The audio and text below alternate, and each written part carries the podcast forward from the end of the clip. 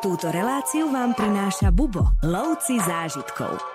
Cyprus eh, si dodnes marketingovo pestuje povesť eh, ostrova lásky. Láska sem snúbencov na tento ostrov doslova láka. Keď navštívite Afroditinu plášť Petra Turomiu, nezabudnite si nájsť kamienok v tvare srdca. Je to neuveriteľné, ale veľmi veľa kameňov v tvare srdca práve na tejto pláži nájdete. Oveľa viacej ako kdekoľvek inde.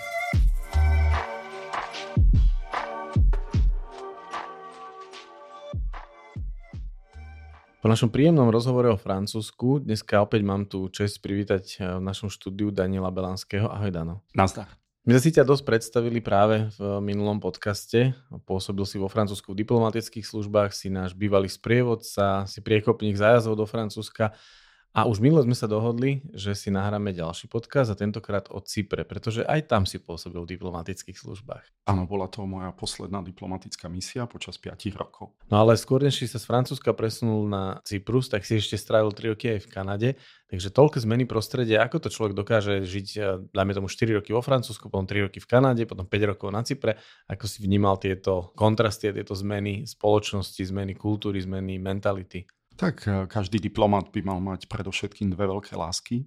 Lásku k vlastnej krajine a potom lásku ku krajine, kde je vyslaný. Uh-huh. Um, Kanada bola presne taká, uh, bola klimaticky úplne iná, Cyprus diametrálne odlišný, ale ak máte také dva fenomény v sebe, najskôr nastaviť sa na to, mať na to chuť a motiváciu, no a potom určiť si termín, alebo vy viete, kedy uh-huh. odchádzate a nastaviť sa na to, tak to človek zvláda. Po našom poslednom rozhovoru o tebe viem, že si milovník dobrej gastronómie, milovník prírody. Čo ťa teda ťahalo práve na Cyprus? Uh, Cyprus je ostrov. Ostrov, uh, ktorý eliminuje stres. uh, takže prísť na tento ostrov, viete, že je to Maňana, uh, na Cypre je to Avrio, všetko je zajtra, všetko je pohoda. Uh, na ostrovoch stretávate úplne iných ľudí ako v kontinentálnej uh-huh. Európe. Iným spôsobom sa pracuje. A keď máte krajinu, ktorá má čo ponúknuť aj historicky, kultúrne, geograficky, tak sa na ňu určite radi tešíte. No ale ako sa potom pracuje, keď sa všetko odkladá na zajtra? Ja si to napríklad neviem predstaviť tu u nás, pretože tuto človek dodržiava termíny, stále niečo stanovené, nejaké deadliny, nemyslím priamo v Bubo, ale ako celkovo v našej spoločnosti. Už včera bolo neskoro. Ako sa potom dá pracovať v prostredí, kde všetko má svoj čas a všetko stačí zajtra?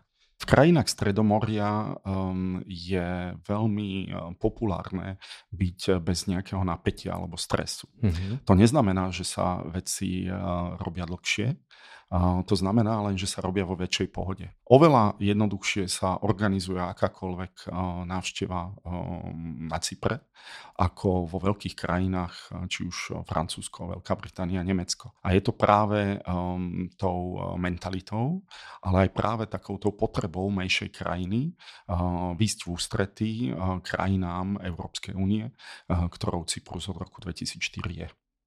Ako hovoríš, Cyprus už dneska patrí do Európy a do Európskej únie, prijali takisto aj menu, ale tá jeho história je oveľa pestrejšia a dá sa povedať, že trošku dodnes aj taká napätá. Môžeš nám trošku približiť to historické pozadie Cypru a prípadne ako sa to prejavuje v tej spoločnosti, to rozdelenie toho ostrova? Tak Cyprus je krajinou, e, ktorá je plná tajomstiev. Mm-hmm. Keď asi pred 90 miliónmi rokmi e, vybuchla sopka, tak objavil sa nad hladinou ostrova Cyprus. Dnes je tretím najväčším ostrovom v Stredomorí po e, Sicílii a Sardínii. No a žije tu zhruba milión ľudí a navštíví ho zhruba 3 milióny ľudí ročne. Mm-hmm. Toto bola ešte situácia pred covidom. Cyprus je tak kultúrne a historicky rozmanitá krajina, práve vďaka tomu, že sa tu miesili Feničania, ktorých striedali Ptolemájovci, následne vlastne prišli Gréci, potom Rímania, prišli Byzantínci, kým ich opäť nevystriedali Janovania, Benatčania. a keď v 16. storočí vlastne prišli Osmani, ktorí zhruba 300 rokov ovládali Cyprus, tak to už ten mix kultúrno-historický je absolútne dokonalý. Zvláštnosťou alebo zaujímavosťou vývoja poslednom, posledných 120 alebo 130 rokov na ostrove je v podstate také, taký mílnik roku 1878, keď Osmani po tom, čo im Briti pomohli v krímskych vojnách, tak dali tento ostrov Veľkej Británii do užívania.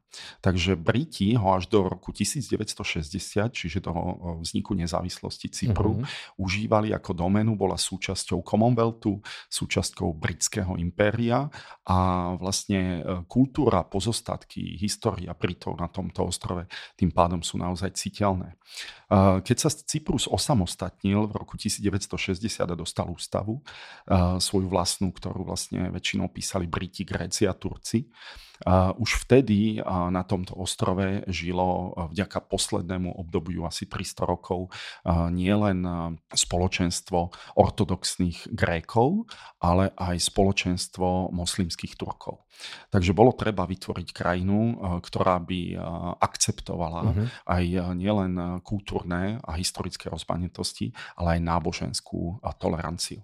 Nebolo to ľahké. V roku 1963 došlo k tomu, že z vlády, ktorá bola teda vytvorená, ktorá sa snažila riešiť tento konsenzus na základe národnostných princípov a etnických princípov, kde vlastne prvým prezidentom Makarios III eh, si zvolil za svojho viceprezidenta vlastne tureckého alebo cyperského Turka.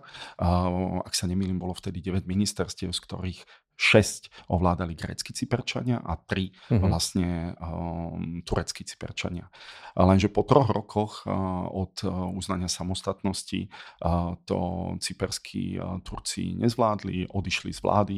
Nastalo dosť citlivé a chaotické obdobie až do roku 74, kde bola vlastne aj tá um, turecká uh, menšina uh, viac menej marginalizovaná a trošku vyčlenená mm-hmm. z diania sa v spoločnosti čo bol samozrejme prirodzený vývoj spoločnosti. No a preto v 74. prišla invázia, keď um, Turecko to už neunieslo a um, rozhodlo sa ochrániť svojich cyperských Turkov na svojom ostrove. Historicky je to vnímané dodnes ako okupácia, je na tom veľký kus pravdy, zároveň snaha aby obe komunity žili v miery a v pokoji, je vlastne dodnes. Keď si vezmeme aj cyperskú vlajku, ktorá vlastne v roku 1960 bola kreovaná, tak jej symbolom je biela farba, mm-hmm. farba mieru, dve ratolesti pod mapou Cypru akoby dve uh, olivové ratolisti, ktoré by mali spájať uh-huh. tieto dve entity, aby žili naďalej v pokoji. Uh, vieš veľmi dobre, že dodnes je Cyprus rozdelený, napriek tomu, že teda v roku um, 83 Turecko uznalo Severný Cyprus ako samostatnú krajinu. Žiadna iná krajina na svete to neuznala. Uh-huh. Takže dodnes eh, sa stretávame s tým, že priznať Cyprus znamená dostať sa eh, naozaj medzi dve entity, eh, medzi veľmi zvláštne dve komunity, ktoré sú oddelené zhruba 190 kilometrovou hranicou, tzv. buffer zónou. Demilitarizovanou zónou. Demilitarizovanou zónou, ktorou v podstate dá sa prekračovať. Občan EÚ zažíva veľmi rýchlo na jednej jedinej ulici stred dvoch kultúr. Uvidíme, ako eh, vývoj bude napredovať, ale dnes môžeme pozorovať na Cypre zmiernenie týchto vzťahov. Mm-hmm. Nejde o vôbec nebezpečnú krajinu. Naozaj ľudia sa tam cítia vynikajúco, eh, lebo ten, toto spoločenské napätie a pnutie, ktoré je medzi obomi politickými tábormi, nie je bežné vidieť eh, v spoločnosti a nie je to už vôbec vidieť medzi turistami. To som sa presne chcel spýtať, že je to viac politické napätie ako nejaké ľudské, že by to bolo v spoločnosti cítiť. Áno. Presne. Ty si žil v hlavnom meste v Nikozii, v ktorej časti si býval alebo pôsobil? Samozrejme grecko-cyperskej južnej časti. Navštevoval si aj tú tureckú stranu? Je to možné, to znamená, mm, je to umožnené všetkým občanom na základe či už bežného cestovného pasu, alebo dokonca občianského preukazu, ak ste občanmi EU. Totižto Cyprus je uznaný ako celok, ako súčasť Európskej únie, len medzinárodné pravidlá hm, hovoria o tom, že na severo cyperskej časti dodnes sú určité pozastavené práva a výkony práv súvisiace s EÚ, pokiaľ tento konflikt nebude politicky vyriešený. Čiže keď sa chce občan Európskej únie pozrieť do tureckej časti, tak tomu potrebuje cestovný doklad. Pas alebo občianský preukaz. Stačí sa preukázať občianským preukazom. Je zhruba 9 um, miest, kde sa dá prejsť takto demilitarizovaná zóna a môžete sa bez akýchkoľvek problémov pozrieť aj na severnú časť ostrova ktorá je nesmierne krásna. Navštevujú sa aj príslušníci týchto dvoch etník navzájom prekračujú tú demilitarizovanú zónu? Nie alebo málo kedy.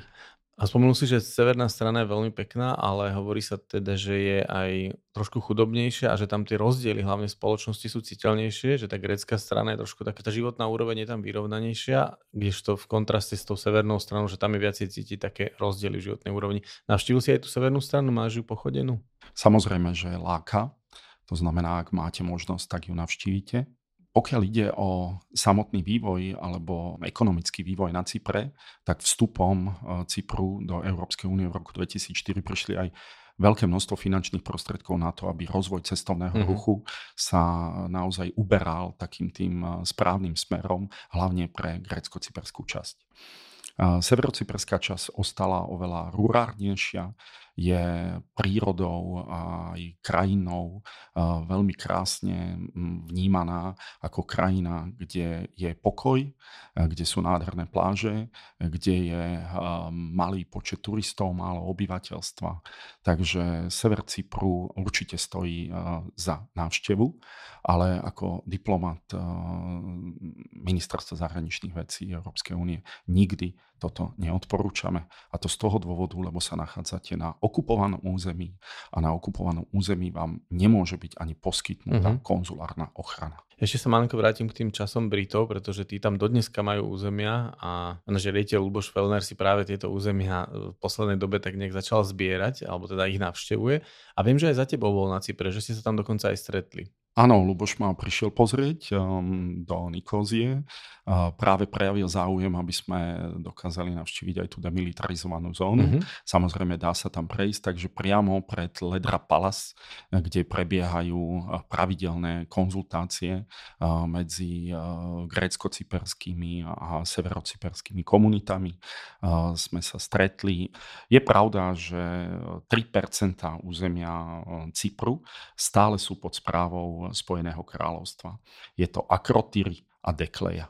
Uh-huh. Takže Briti tam majú svoje vlastné záujmy a týmto je ten ostrov osobitý.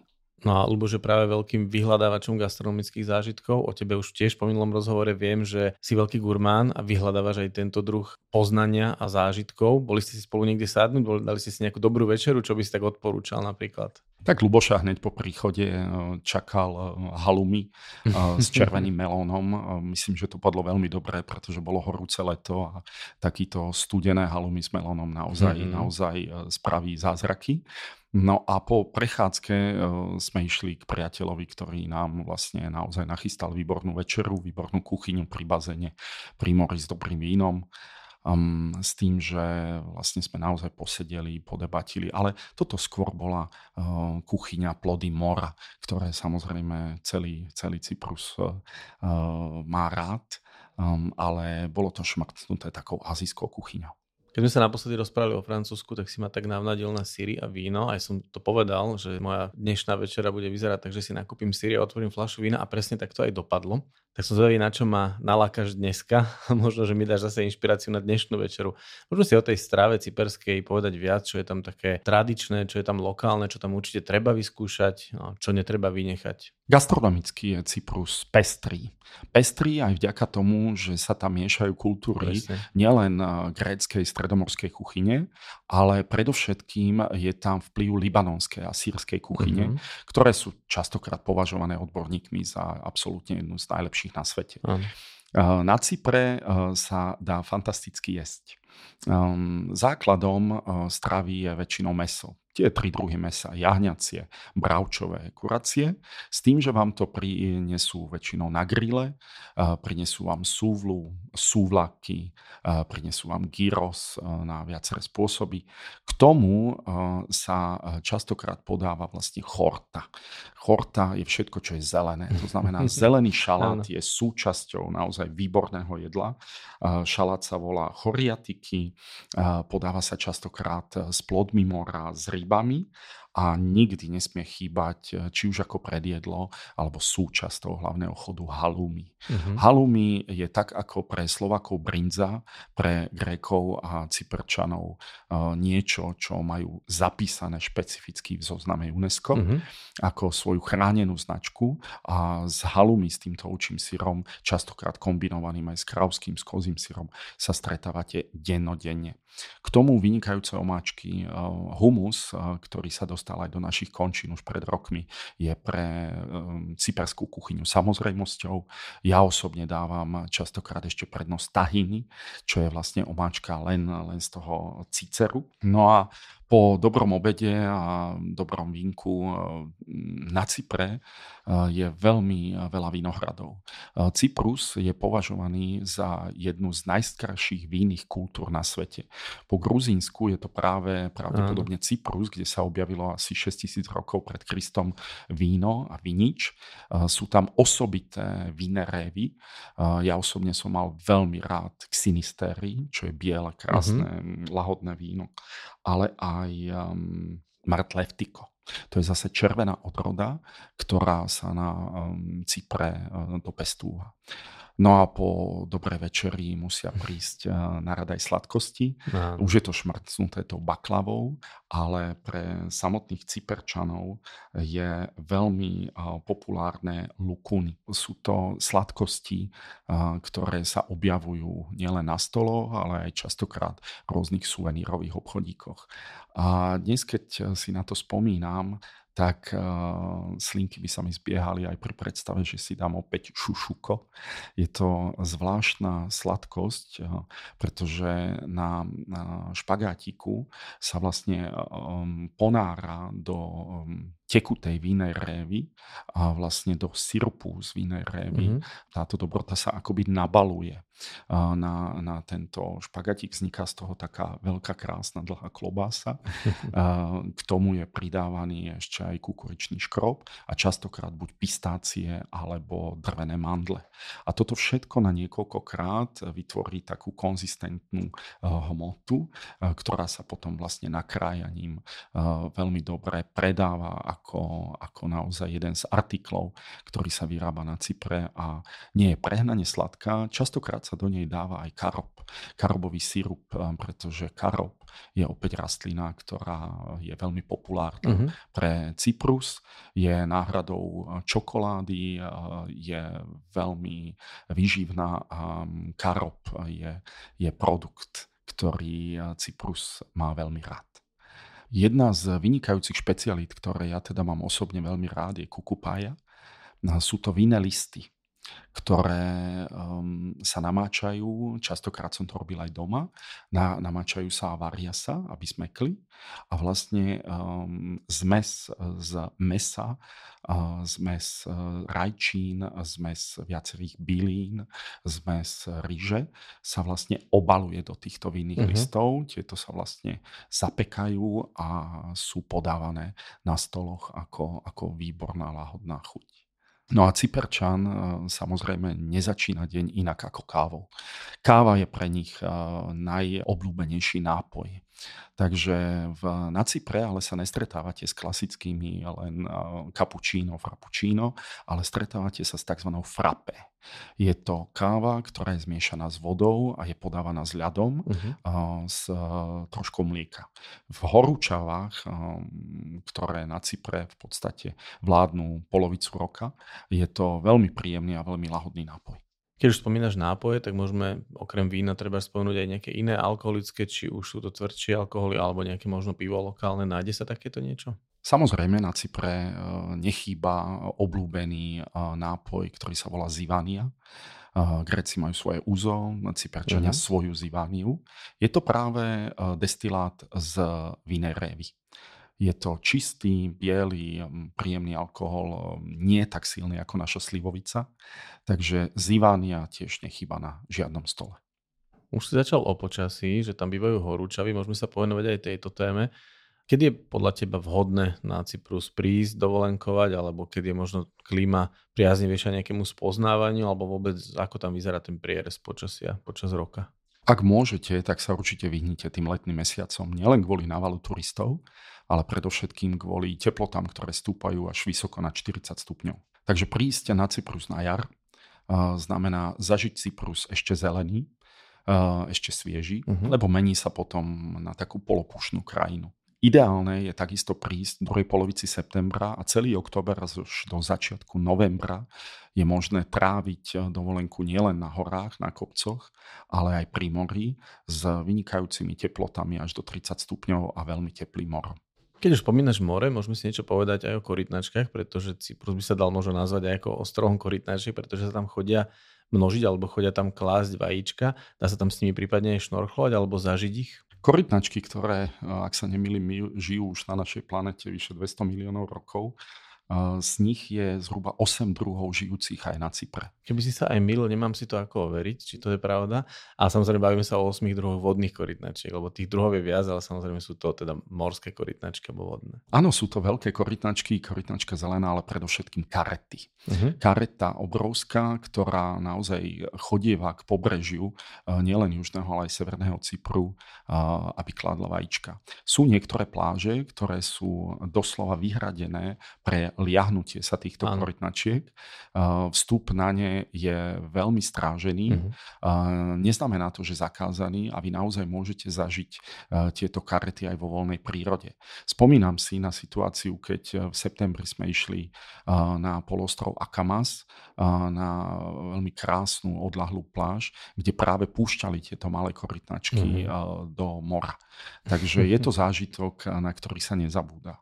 Um, takisto v tomto období, asi dva roky predtým, sa mi stalo, že keď som plával uh, medzi Limassolom a Larnakou na jednej z veľmi pekných pláží, tak uh, sa mi pošťastilo vlastne túto karetu obrovskú um, zhliadnúť priamo podobnou. Uh-huh. Uh, mal som tú čest zhruba 40-45 sekúnd plávať bezprostredne v jej blízkosti, kým mi niekoľkými zamávaniami nedala s Bohom a neodplávala. Ale bol to veľmi krásny zážitok. Môžem iba súhlasiť, ja tieto zážitky síce zo Sri Lanky, nie z Cypru, ale Takisto sme zažili, že k večeru začali vyliezať tieto korytnačky a začali si vyhrabávať jamy a klásť vajíčka. Je to zážitok na celý život, pretože človek nedýcha, zastaví sa mu srdce a, a je krásne pozorovať ten rešpekt tých turistov, že ako sme všetci z diálky to sledovali, sme sa báli priblížiť, len sme si vyťahli telefóny a v tom prítmi ešte nejaké fotky spravili a, a naozaj, že so zatajeným dýchom sme to sledovali a takisto som mal potom možnosť aj vypúšťať tie malé, presne ako hovorí, že to sú, to sú neskutočné zážitky, takže aj s týmto sa vie na pre človek stretnúť. Jedna z najkrajších pláží, ktorá je na ostrove, je práve na uh, území Severného Cypru. Je to Golden Beach uh, na poloostrove Karpac. Je to zhruba dvojkilometrová pláž, uh, kde chodievajú tieto korytnačky sa liahnuť. Je tam malé množstvo ľudí, žiadnu reštauráciu mm-hmm. by ste tam nenašli. Takže je to spojenie s prírodou a spojenie s morom. Fantázia. Ale Cyprus sa dá takisto nazvať aj ostrovom treba z orchideí a rôznych ďalších endemitov, či už rastlín alebo živočichov. Ako toto tam človek vníma? Ako to vníma turista? Možno aj v závislosti od období, kedy tam príde. Pre Slováka, ktorý navštíví Cyprus, je až netypické, ako riedky je lesný porast. Lesný porast tvorí na Cypre len asi 17% mm-hmm. celkovej plochy a tým, že je tam sucho, tak si každý z tých svojich stromov hľada svoje miesto na zemi.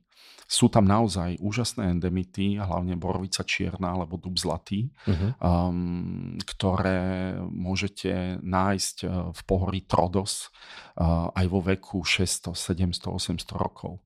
Mm, raz som stál pri strome, kde bolo napísané, že strom už rástol, keď Fernão Magalhães oboplával Zemegulu. Uh-huh. Takže naozaj e, vážia si svoju krajinu, vážia si prírodu.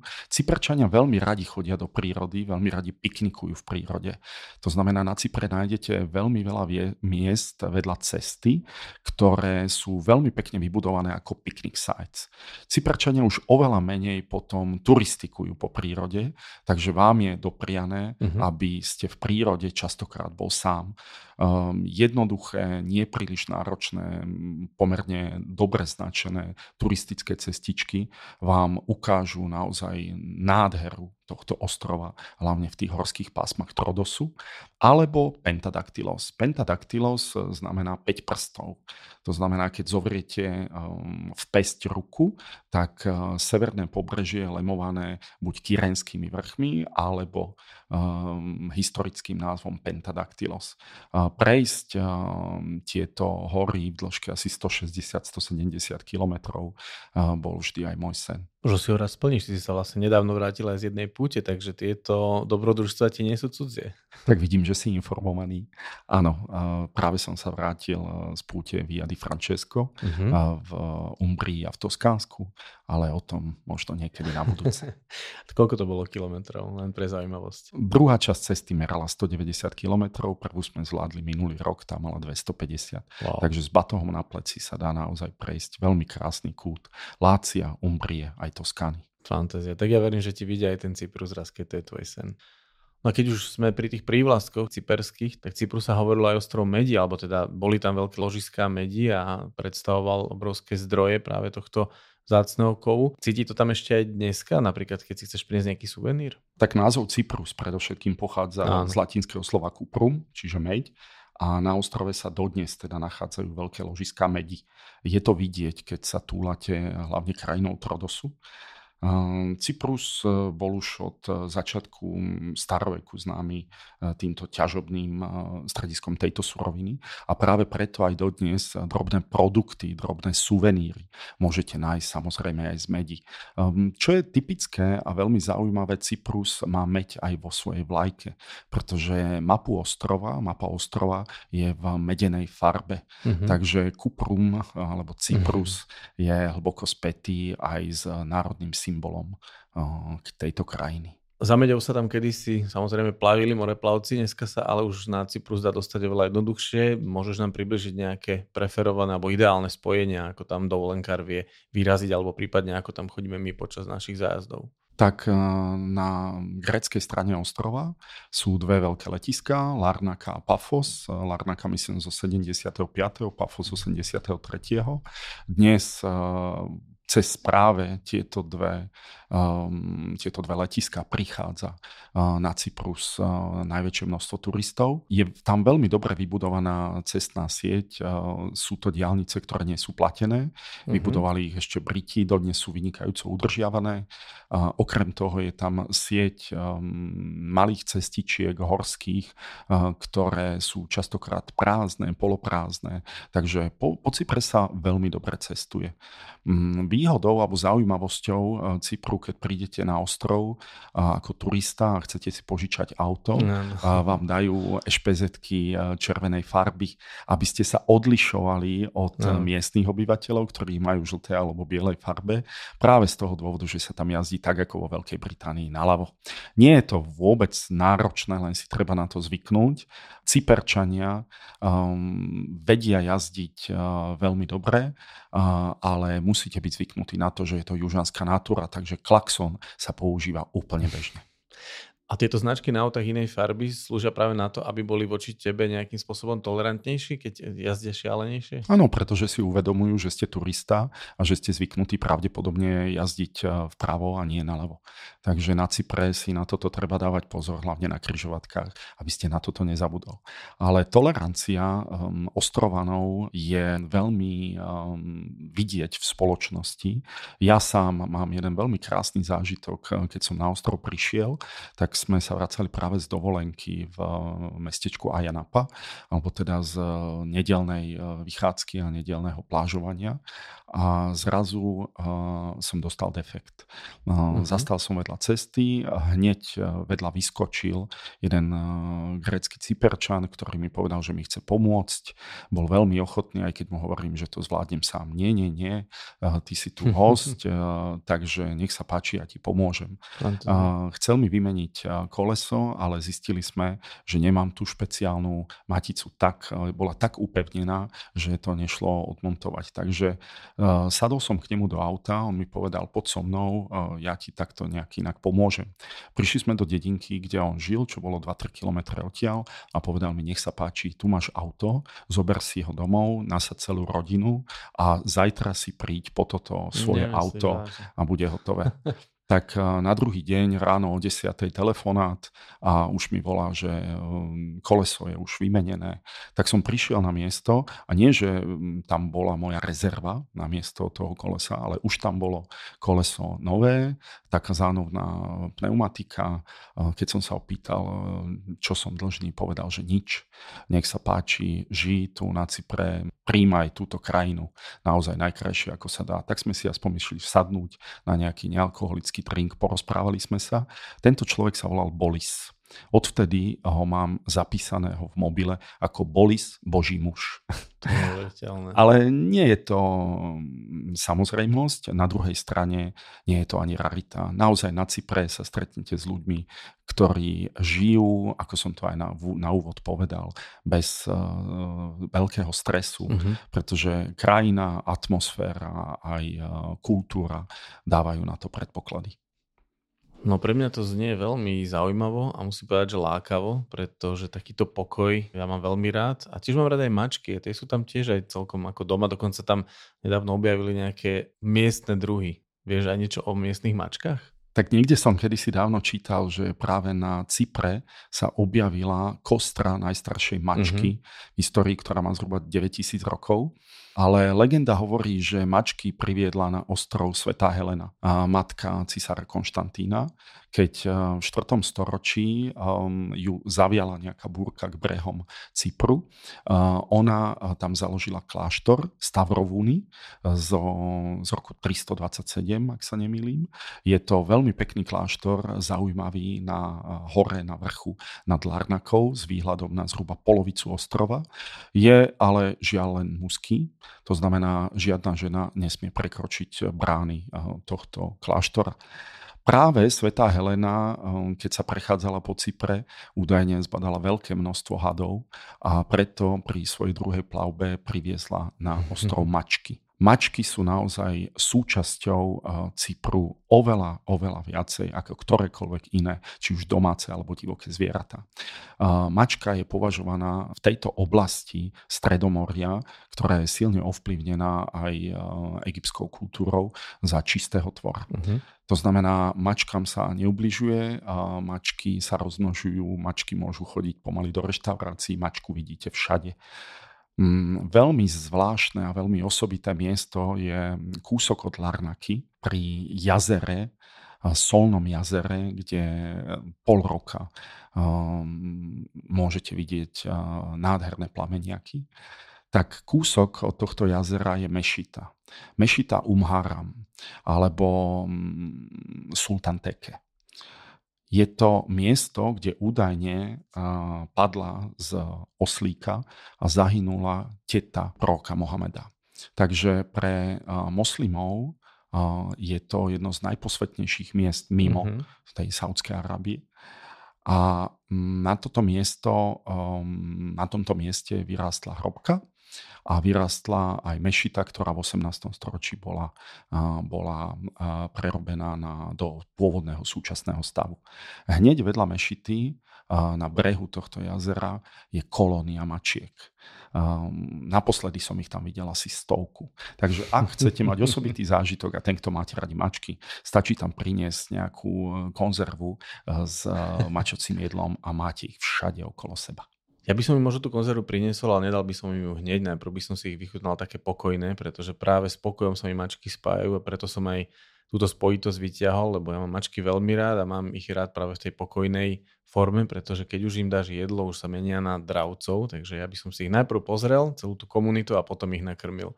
No ale spomenul si už mešity, kláštory, tak môžeme sa trošku povenovať aj takým miestam, ktoré sa oplatí vidieť na Cypre, navštíviť, miesta, ktoré sú niečím významné, prípadne patria pod patronát UNESCO. Skrátka, keď niekto chce Cyprus objavovať, čo všetko tu na ňo čaká? Tak asi tretinu uh, územia uh, Cypru tvorí pohorie Trodos. Je to pohorie, kde v zime môžete aj lyžovať. Je tam jedno lyžerské stredisko vo výške 1850-1900 mm-hmm. metrov, tri malé vleky ešte z čias, keď Veľká Británia mala pravdepodobne na to dosah. Ale Predovšetkým Trodos je navštevovaný vďaka svojim kamenným stredovekým kostolíkom. Sú to malované kostoly, ktoré prežili aj um, obdobie, keď v 16. storočí uh, bol celý Cyprus pod nadvládou Osmanskej ríše. Je ich 10 alebo 11 dokonca, ktoré sú zapísané vo svetovom zozname UNESCO a navštíviť ich a vidieť ešte dnes zvyšky byzantských malieb z 11., 12. a 14. storočia je naozaj veľmi peknou a veľmi vážnym dôvodom na to, aby ste pohorie Trodos navštívili. Mm-hmm. Príroda je takisto fascinujúca, nájdete tu aj nejaké malé vodopády, nájdete tu práve v tejto časti eh, Cypru aj malé riečky, lebo inak je väčšinou eh, Cyprus pomerne vyprahlý.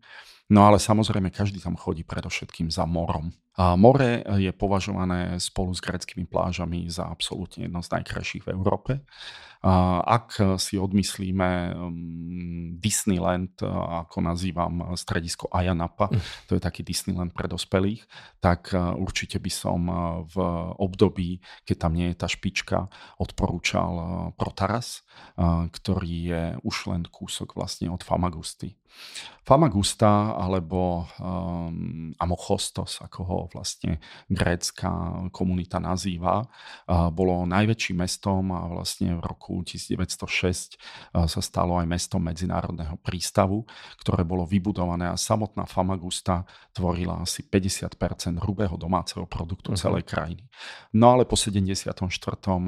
patrí do okupovanej oblasti územia, ktoré spravujú cyperskí Turci a tým pádom Famagusta za posledných 50 rokov stále tvorí akýsi skanzen histórie histórie v 6. až 9. storočí bola považovaná Famagusta za najbohatšie mesto v celej Európe. Uh-huh. Dokonca Shakespeare sem zasadil aj svoju hru Otelo, Otelovú väžu, Otelové hradby, aj viaceré eh, kostoly, katedrálu, ktorá samozrejme dnes je premenená na mešitu.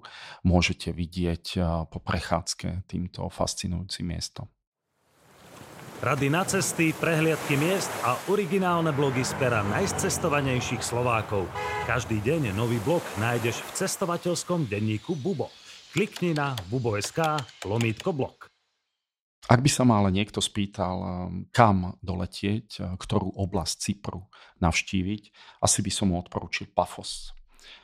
Pafos má osobitú mikroklímu a veľmi krásne mierne zimy, veľmi príjemné letá a naozaj pre ľudí, ktorí neležia na plážach, ale chcú navštíviť krásu prírody, tak je Pafos ako stvorený za navštevu. Mm, Coral Bay alebo Coralia Bay sú dve z najvyhľadávanejších pláží severne od Pafosu. Tam by som určite dovolenkárom odporúčal prísť. Zaujímavosťou napríklad cyperských pláží je to, že vy za ne neplatíte nikde. Uh-huh. Vždy len zaplatíte 2,50 eur za lehátko alebo 2,50 eur za slnečník. A to máte vlastne na celý deň. Čiže uh-huh. náklady spojené s pobytom na pláži sú na Cypre pre pomerne nízke. Lara Beach eh, to je tá najpôsobivejšia, tá odlahlá pláž, ktorú som spomínal v súvislosti s liahnutím sa eh, malých korytnačiek, takže ju môžete navštíviť. Akamas Canyon to je jediný kanión na území eh, Cypru, eh, ktorý som navštívil niekoľkokrát a je tak pôsobivý, tak úzky a tak krásny, že naozaj eh, dých berie táto scenéria. Zažil som ho v lete, keď tam nie je voda, ale zažil som ho aj na jar, keď sa týmto kanionom takmer po kolena vody rúti riava. Uh-huh. z, z, z kopcov. Takže to je naozaj miesto, ktoré určite odporúčam. No a tieto zážitky aj v samotnom poloostrove Akamas môžete kompenzovať alebo doplňať návštevou vinohradov Silicon Winery, ktorá práve produkuje moje obľúbené Xinistery. Je miestom, kde si môžete naozaj vychutnať krásnu panorámu, posedieť si pri vínku a pokračovať ďalej. Kúsok odtiaľ je aj kláštor Aios Neophytos.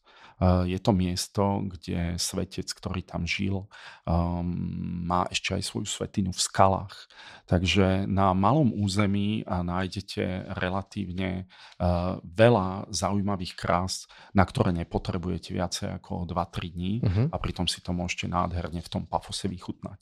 Výhodou je, že nám tam lieta uh, priamo spoj či už z Bratislavy alebo z Viedne. Um, v samotnom Pafose asi najkrajším miestom, ktoré mám osobne rád, je archeologický park Tombs of Kings. Je to miesto hrobiek, neboli to králi, ale miesto hrobiek uh, starovekých, ktoré môžete niektoré teda navštíviť a uh, dokonca pod zemou sa vám otvoria dve z nich, uh, ktoré majú klasické rímske stĺporadie, ktorými mm-hmm. sa môžete prechádzať. Mám ich tak rád, že sa mi dokonca raz podarilo dostať sa tam aj v noci. Vtedy to bolo trošku na čierno, preliezol som plod, ale prechádzal som sa históriou, kde nikoho nebolo. Uh-huh. Za vami počuť more. Takže tieto miesta v Pafose určite odporúčam všetkým turistom, ktorí majú radi históriu, ktorú majú radi kultúru a kúsok od týchto um, Tombs of Kings je aj archeologický park s najväčšími mozaikami, ktoré sa na území eh, Cypru nachádzajú, eh, s krásnym rímským amfiteátrom, kde sme raz hrali aj divadelnú hru tak eh, prejsť sa históriou na Cypre má ešte svoje stále, stále veľké čaro. Je pravda, že samotný Cyprus bol už v 18. 19.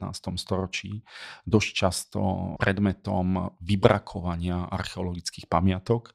Napríklad eh, Metropolitné múzeum v New Yorku eh, má ako svoj základ práve um, tieto archeologické pamiatky z Kurionu, čo je vlastne nedaleko Pafosu, alebo medzi Limassolom a Pafosom, krásne historické miesto.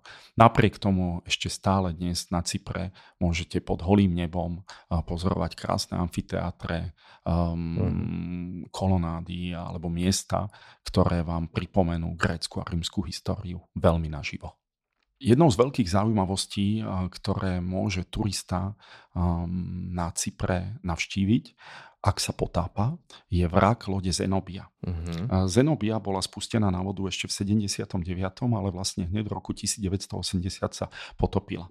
Ona vyplávala zo švedského Malmo a na rebríčku Times je toto miesto považované ako jedno z desiatich najlepších potapackých miest na svete. Uh-huh. Zenobia teda vyplávala z Malmo a zaujímavosťou je, že viezla uh, vyše 100 traktorových prívesov a ťažkých strojov. A tie vlastne smerovali aj do Grécka, aj na Cyprus a potom do Libanonu.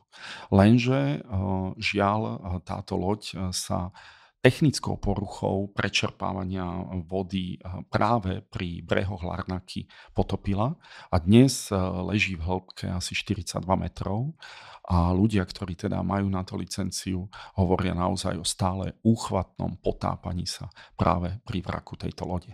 A vidno tam stále aj tú techniku, tie traktory a tieto veci? Oni sú tam stále. Wow. Dokonca môžete, potapač vlastne má možnosť si sadnúť priamo do kabíny týchto ťažkých strojov. Už sú asi veľmi zhrdzavené oproti tomu, čo to bolo pred desiatkami rokov, ale stále je to miesto, ktoré je potapačmi veľmi navštevované. Určite.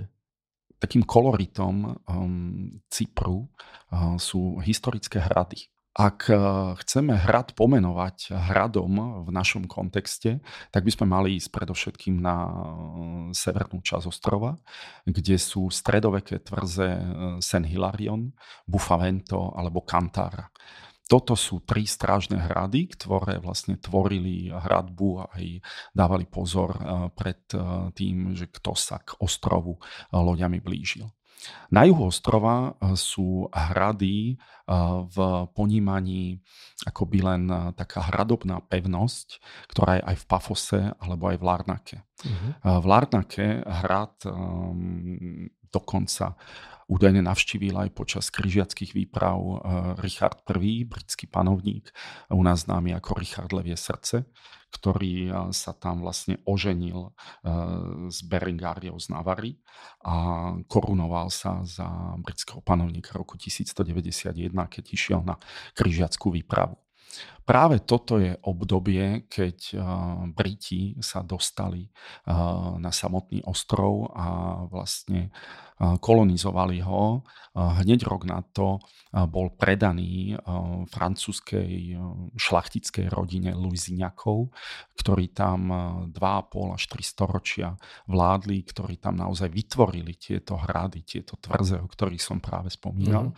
A až potom ich vlastne vystriedali Janovania, neskôr Benáčania, ktorí vytvorili veľmi krásne opevnenia okolo dvoch miest, okolo Nikózie, ale aj okolo Famagusty. Tá Nikozia práve stojí za zmienku, tam je veľmi pekne vidno napríklad aj na mapách do dneska ten kruhový tvar tej bývalej pevnosti, práve Benáčanov.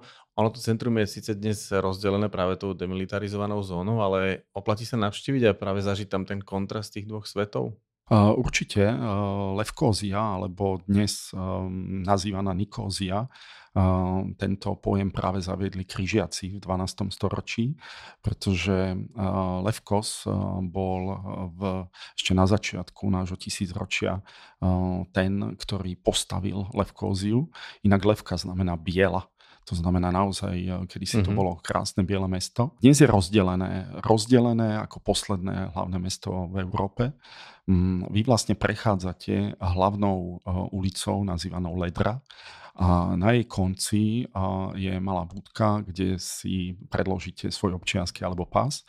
Prejdete e, územím nikoho asi 100 metrov a opäť prechádzate akýby, akýmsi colným pásmom, e, kde preukážete sa dokladmi a ste v tureckej časti.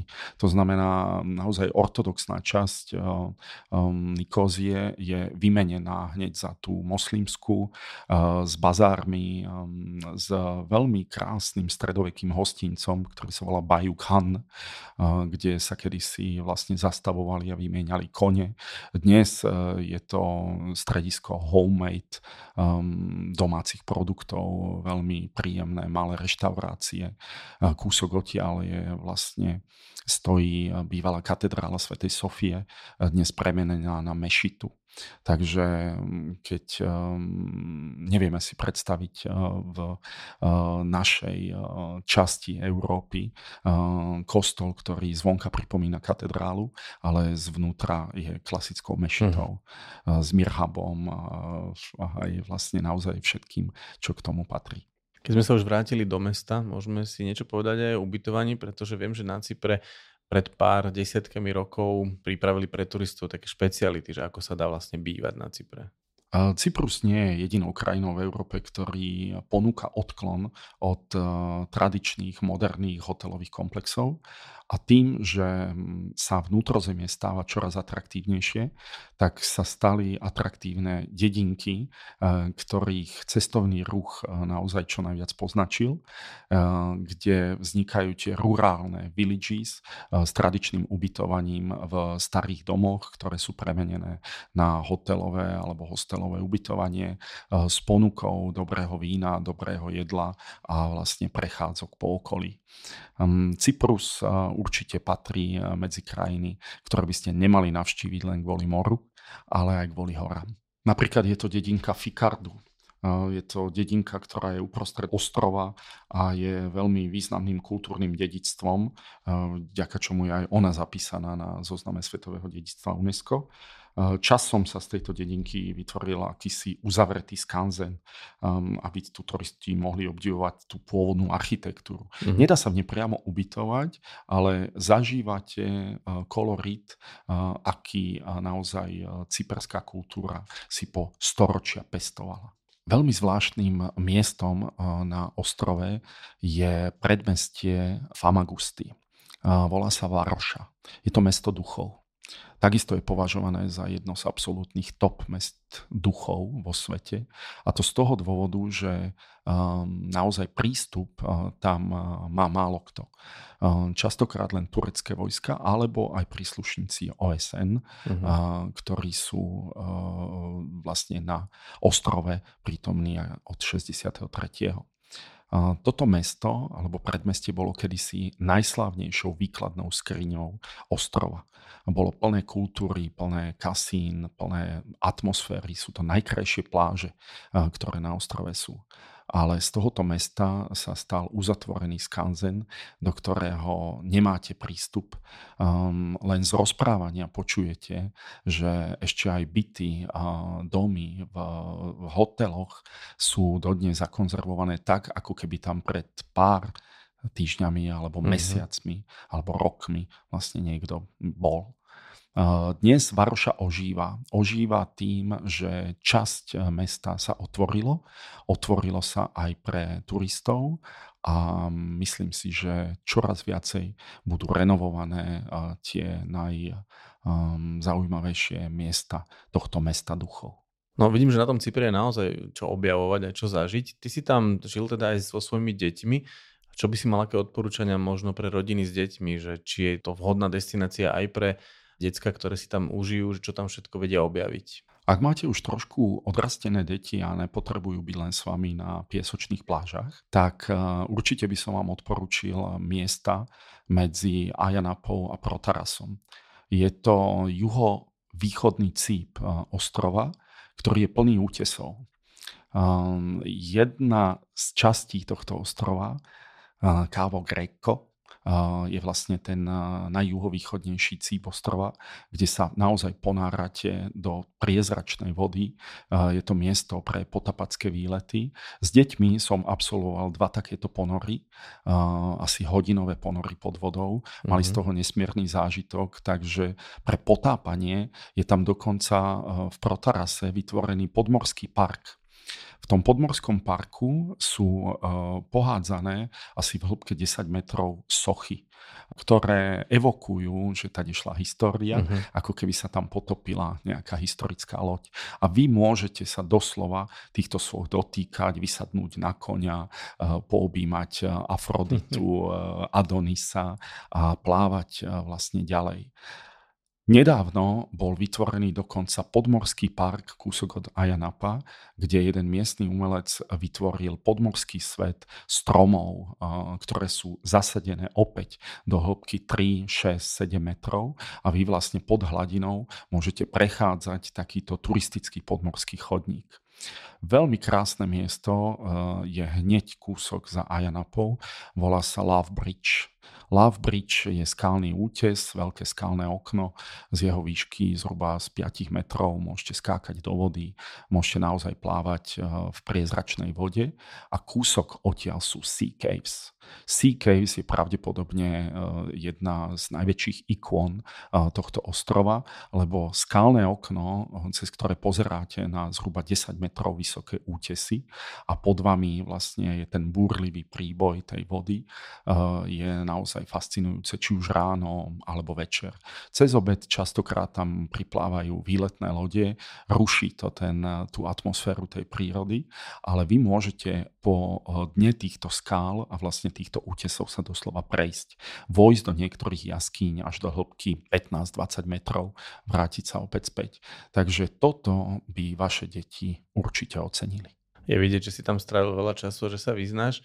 Ale už keď si spomenul Afroditu a most lásky, tak ešte nám približ tento príbeh, ktorý sa takisto viaže k ostrovu lásky, ako sa tiež Cyprus nazýva. Áno, e, Afrodita, e, bohyňa lásky, bohyňa plodnosti, bohyňa vegetácie sa údajne teda zrodila z morskej peny priamo na pobreží Cypru. Je to pri známej skále Petra Turomiu, e, ktorá je medzi Limassolom a Pafosom um, Afroditin kult je tam cítiť dodnes.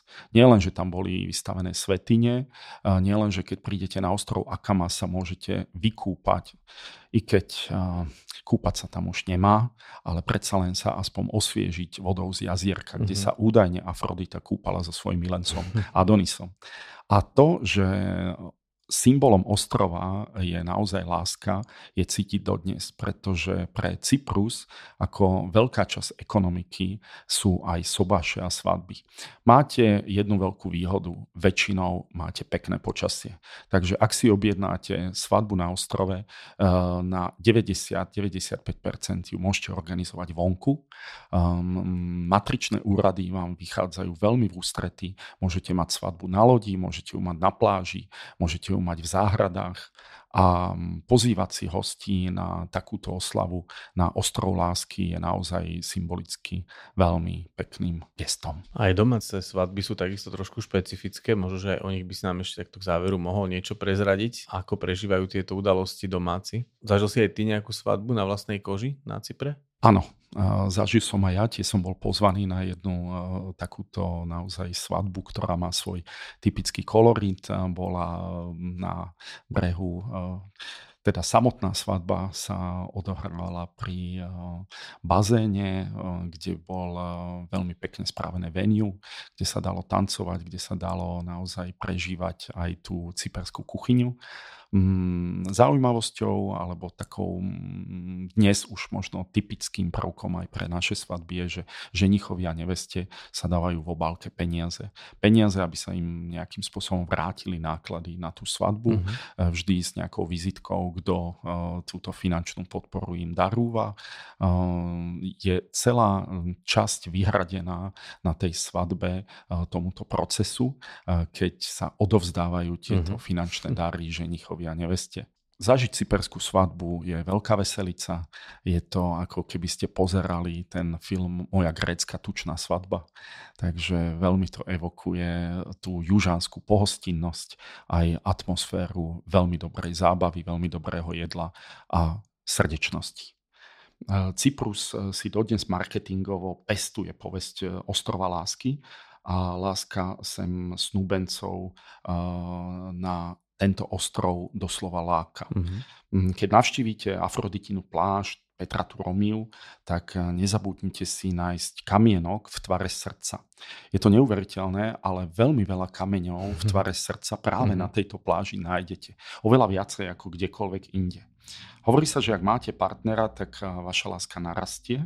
A ak partnera nemáte, tak určite ho v najbližšom čase získate. A ešte sa aj hovorí, že Afrodita to zariadila tak, že všetko, čo sa týka lásky, sa tu urýchluje. Čiže keď sa dvaja ľudia majú radi, tak ich vzťah aj počas návštevy ostrova zotrvá, ale ak si nerozumejú, tak definitívne pochopia, že sa majú rozísť. To sa stáva na dovolenkách celkom často. Tano, ešte predtým, než sa rozlučíme, predsa len typy od niekoho, kto tam prežil množstvo času. Keby niekomu bolo málo poznávania a mal by pocit, že Cyprus už spoznal a navštívil by ho treba na dlhší čas, tak vďaka svojej polohe je aj dokonalým miestom, odkiaľ sa dajú navštíviť aj nejaké okolité zaujímavosti, tak ešte môžeš dať nejaké dobré tipy na takéto výlety. Keď budete sedieť na stredovekom hrade San Hilarion v severnej časti ostrova, tak ostanete prekvapení, ako blízko je turecké pobrežie. Je len 70 kilometrov a za krásnych slnečných dní ho vidíte ako na dlani. Mm-hmm. Um, z východného cípu, severovýchodného cípu Karpac je do Libanonu a do Sýrie len niečo vyše 100 kilometrov. Takže um, Cyprus má tak uh, výhodnú polohu aj pre návštevu iných krajín, ako možno málo ktorý iný ostrov v Stredomorí. Za 25 minút doletíte z Larnaky um, do Izraela, takisto uh-huh. za necelú polhodinku pristanete v Bejrúte. Um, na severné pobrežie alebo Turecka sa samozrejme dá dostať len zo severnej strany uh-huh. a toto naozaj um, neodporúčame uh, z toho dôvodu, že pre celý zvyšok sveta je stále uh-huh. toto územie vnímané uh-huh. ako okupované územie bez konzulárnej ochrany. Robí sa veľa kruizis z Larnaky a z Limassolu. Um, sa môžete dostať aj loďou na okružnú cestu po tejto časti Stredomoria s návštevou Libanonu, Izraela, Egypta. Takže aj toto je veľmi populárne na Cypre. Aj preto to chodia veľké množstvo týchto výletných lodí. Zaujímavosťou je, že počas covidu som videl v nedaleko Limasolu v zálive kotviť asi desiatku týchto veľkých výletných lodí. Pýtali sme sa prečo. Práve Cyprus ponúkol týmto výletným lodiam najvýhodnejšie finančné podmienky mm-hmm. pre zakotvenie aj pre servis. Takže pokiaľ nemohli tieto výletné lode e, krúzovať po Stredomorí, tak e, Cyprus sa stal miestom, kde veľa z nich zakotvil. No a ja verím, že práve tu zakotvia aj mnohí dovolenkári, ktorým si dal veľmi dobré rady a po tvojom rozprávaní množstvo dobrých typov, čo všetko sa tu dá zažiť a vidieť. Ešte takto záveru, keď spomínaš COVID, ma napadlo, že sme možno nespomenuli nejakú bezpečnosť, ako sa turista môže na Cypre cítiť, alebo čo má očakávať od takej všeobecnej bezpečnosti pohybu, bezpečnosti nejakej zdravotnej a vôbec e, nejaké rizika a podobné veci. Na Cypre e, som e, za celých 5 rokov nemal pocit, e, že by som sa mal cítiť a mal dôvod cítiť nebezpečne. Lebo politická situácia sa odohráva v politickom svete v súperení politických strán. Ale bežný spoločenský život ide s úsmevom na tvári, bežný spoločenský život zažíva večer gitary, zažíva atmosféru veľmi príjemných ulic, aj keď veľmi jednoduchých. Cyprus nie je a ani hlavné mesto Nikózia neočarí nadšenca v štýle Paríž, Londýn alebo Rím, pretože historicky možno nemá čo ponúknuť. Ale ponúka nádhernú atmosféru, ktorú si každý turista naozaj môže vychutnať aj pocit bezpečia. Takže odporúčam tento kút Európy navštíviť. I keď geograficky už patrí do Ázie. Ja verím, že po tvojom putovom rozprávaní a množstve zaujímavých typov si určite mnohí dovolenkári zaradia aj túto destináciu do nejakého pomyselného zoznamu. No a my si na náš zoznam môžeme do budúcna dať práve Kanadu, v ktorej si takisto strávil pracovné roky a roky života a o tej sa prípadne môžeme porozprávať na budúce. Táno, ďakujem ešte raz za super rozprávanie a budem sa tešiť, keď sa stretneme pri ďalšom rozhovore. Eucharistopoli.